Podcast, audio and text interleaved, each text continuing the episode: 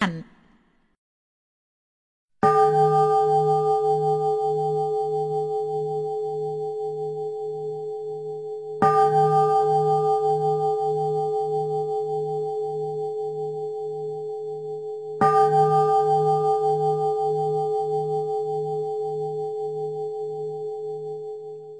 Phần 1 Kinh Nhiếp Phục Tham Dục.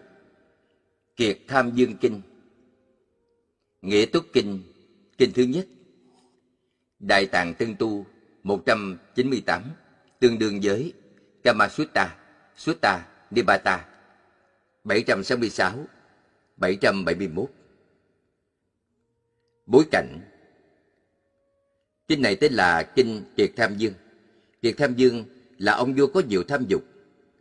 Phần Trường Hàng kể một chuyện tiền thân. Hồi ấy, Bục là một người trai trẻ tên là Quốc Đa. Có thể dịch từ Uttara hay Utto. Đã có khả năng giảng giải một bài kệ cho vị vua đã từng khổ đau vì nhiều tham dục. Vua hài lòng và ban cho người trẻ tước hiệu là Đại Đức. Rồi một vài kinh này. Một, tâm còn đeo đuổi ham muốn thì dù có đạt tới cái đối tượng ham muốn rồi, mình vẫn càng ngày càng muốn có thêm nữa, vẫn chưa được hài lòng. Hai, chạy theo dục lạc trong cuộc đời là kẻ đang bị dướng vào tham đắm và si mê. Còn mang dục ý trong lòng thì cũng như một người đang bị trúng tên độc. Ba, nên tránh tham dục như tránh giảm lên đầu một con rắn độc. Phải thực tập thiền quán mới buông bỏ được những gì mà người đời thường ham muốn. 4. Dướng vào sự tham cầu châu báu, ruộng đất, hạt giống, trâu bò, tôi tớ và thê thiếp. Kẻ ngu si làm tiêu hao cuộc đời và thân thể mình. năm Đang khỏe mạnh cường tráng. Người chạy theo dục lạc trở nên gầy gò hư hao, lại gây thêm nhiều oán hận. Trong u mê, người ấy phải gánh chịu nhiều đau nhức, giống như kẻ đang đi trên biển mà thuyền bị vỡ. 6. Vì vậy, ta phải biết giúp phục tâm ý, xa lìa tham dục, đừng dướng vào chúng, tinh tiến đi tới, một lòng mong cầu đưa chiếc thuyền của mình đi sang tới bờ bên kia. Đại ý Kinh tuy chỉ có sáu bài kệ nhưng rất hay và rất đầy đủ. Đối tượng của tham dục là giàu sang, quyền lực, danh vọng và sát dục. Chạy theo những đối tượng ấy, ta có thể làm cho thân và tâm bề rạc. Có ba hình ảnh tuyệt đẹp trong kinh này. Thứ nhất, mang dục ý trong lòng thì cũng như một người đang trúng tên độc, không thể nào có an lạc. Thứ hai, phải tránh tham dục như tránh giảm lên đầu một con rắn độc. Bởi tham dục rất nguy hiểm. Thứ ba, u mê vì tham dục, phải gánh chịu nhiều đau nhức, như người đi trên biển cả bị dở thuyền. Kinh dạy, phải thực tập thiền quán mới buông bỏ tham dục được một cách dễ dàng. Kinh cũng đưa ra ý niệm bờ bên kia, tức là bờ giải thoát, bờ tự do. Bài kệ một Tăng niệm tùy dục, dĩ hữu phục nguyện, nhật tăng vi hỷ, tùng đắc tự tại. Bài kệ hai. Hữu tham thế dục, tọa tham si nhân, ký vong dục nguyện, đọc tiễn trước thân. Bài kệ ba. Thị dục đương viễn, như phụ xà đầu, vi thế sở lạc, đương định hành thiền. Bài kệ bốn Điền chủng trân bảo, ngưu mã dưỡng giả, tọa nữ hệ dục, si hành phạm thân.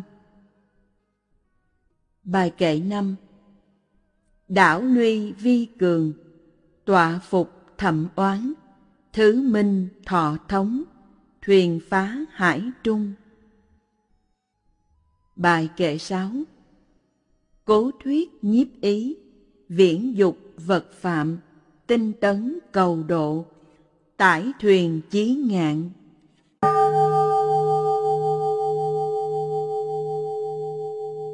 Kinh Hang Động Dục Ái Ưu Điền Dương Kinh. Nghĩa Túc Kinh Kinh thứ nhì Đại Tạng Tân Tu 198 Tương đương với Wahatthaka Sutta. Sutta Dipata 772 779 Bối cảnh. Kinh này tên là Kính Ưu Điền Dương. Phạn dịch là Udayana hay Udena. Khung cảnh dần lên. Vua này đi chơi núi với các cung nữ. Trên núi có một vị cất sĩ sống khổ hạnh Trong một cái đồng đá. Tóc tai ra dài, Áo quần tơi tả. Một cô cung nữ thấy thế sợ hãi La lên rằng, có quỷ, vua giận dữ, muốn trừng phạt vị khất sĩ.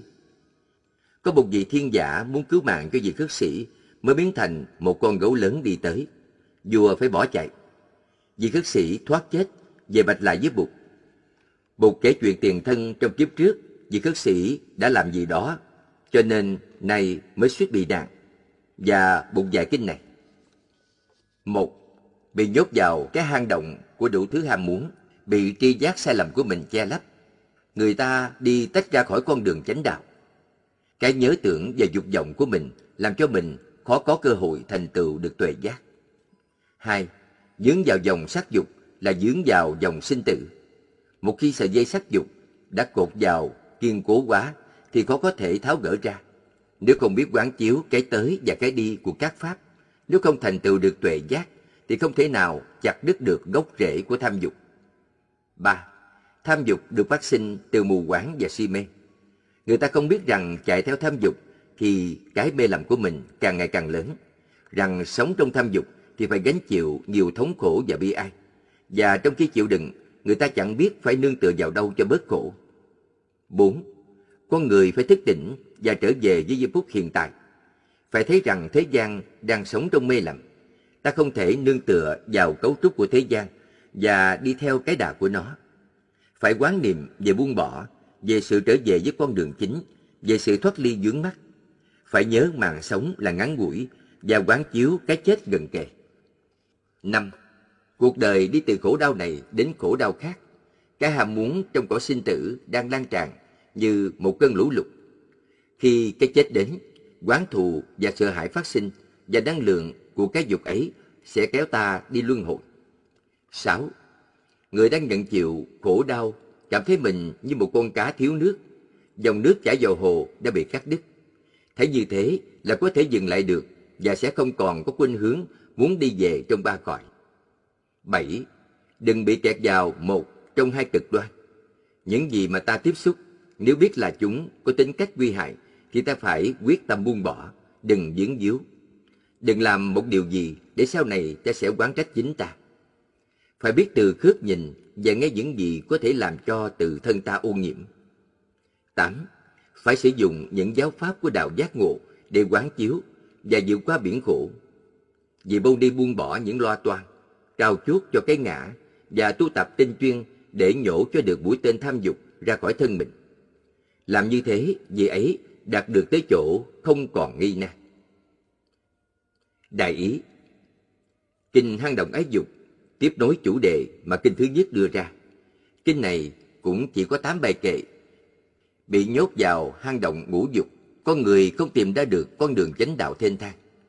Ham muốn là hang động giam hãm con người và cũng là những sợi dây trói buộc làm cho con người mất hết tự do. Nguồn gốc của tham dục là si mê, chỉ có quán chiếu mới buông bỏ được. Ham muốn là gốc của luân hồi sinh tử. Có ba hình ảnh rất sống động trong kinh này. Đó là hình ảnh của một cơn lũ lụt, tượng trưng cho tham dục, kéo ta đi. Hình ảnh của một con cá thiếu nước, tượng trưng cho khổ đau và hệ lụy. Và hình ảnh của một mũi tên cắm vào thân thể, tượng trưng cho tham dục. Một trong những phương pháp thực tập là tránh nhìn và nghe những gì có thể tưới tẩm hạt giống tham dục trong ta. Phương pháp khác là quán chiếu cái tới và cái đi của các pháp. Phương pháp thứ ba là thực tập con đường trung đạo, đừng bị kẹt vào một trong hai cực đoan, hoặc kham khổ quá, hoặc hưởng thụ nhiều. Trong bài kệ thứ 8 có một chữ chép sai, đó là chữ tim, có nghĩa là mũi nhọn, chép nhầm thành chữ gì, làm cho câu kinh mất nghĩa. Hai chữ viết na ná như nhau, cho nên có sự nhầm lẫn. Bài kệ 1 Hệ xá đà sở nguyện chú kỳ tà sở giá dĩ già viễn chánh đạo. Dục niệm nàng khả tuệ. Bài kệ 2 Tọa khả hệ bào thai. Hệ sắc kiền tuy giải. Bất quán khứ lai pháp. Tuệ thị diệt đoạn bổn. Bài kệ 3 Tham dục dĩ si manh. Bất trì tà lợi tăng. Tọa dục bị thống bi. Tùng thị đường hà y. Bài kệ 4 Nhân sanh đường giác thị, Thế tà nan khả y. Xả chánh bất trước niệm, Mạng đoạn tử thậm cận. Bài kệ 5 Triển chuyển thị thế khổ. Sanh tử, dục, khê lưu. Tử thời, nải niệm oán. Tùng dục, để khai cực. Bài kệ 6 Tự khả thọ, thống thân. Lưu đoạn, thiểu thủy ngư. Dĩ kiến, đoạn thân khả. Tam thế, phục hà tăng. Bài kệ 7 Lực dục, ư lưỡng diện. Bỉ khả giác, mạc trước, Mạc hành sở, tự oán. Kiến văn, mạc tự ô. Bài kệ 8 Giác tưởng, quán độ hải. Hữu ngã, tồn bất kế. Lực hành, bạc tiêm xuất.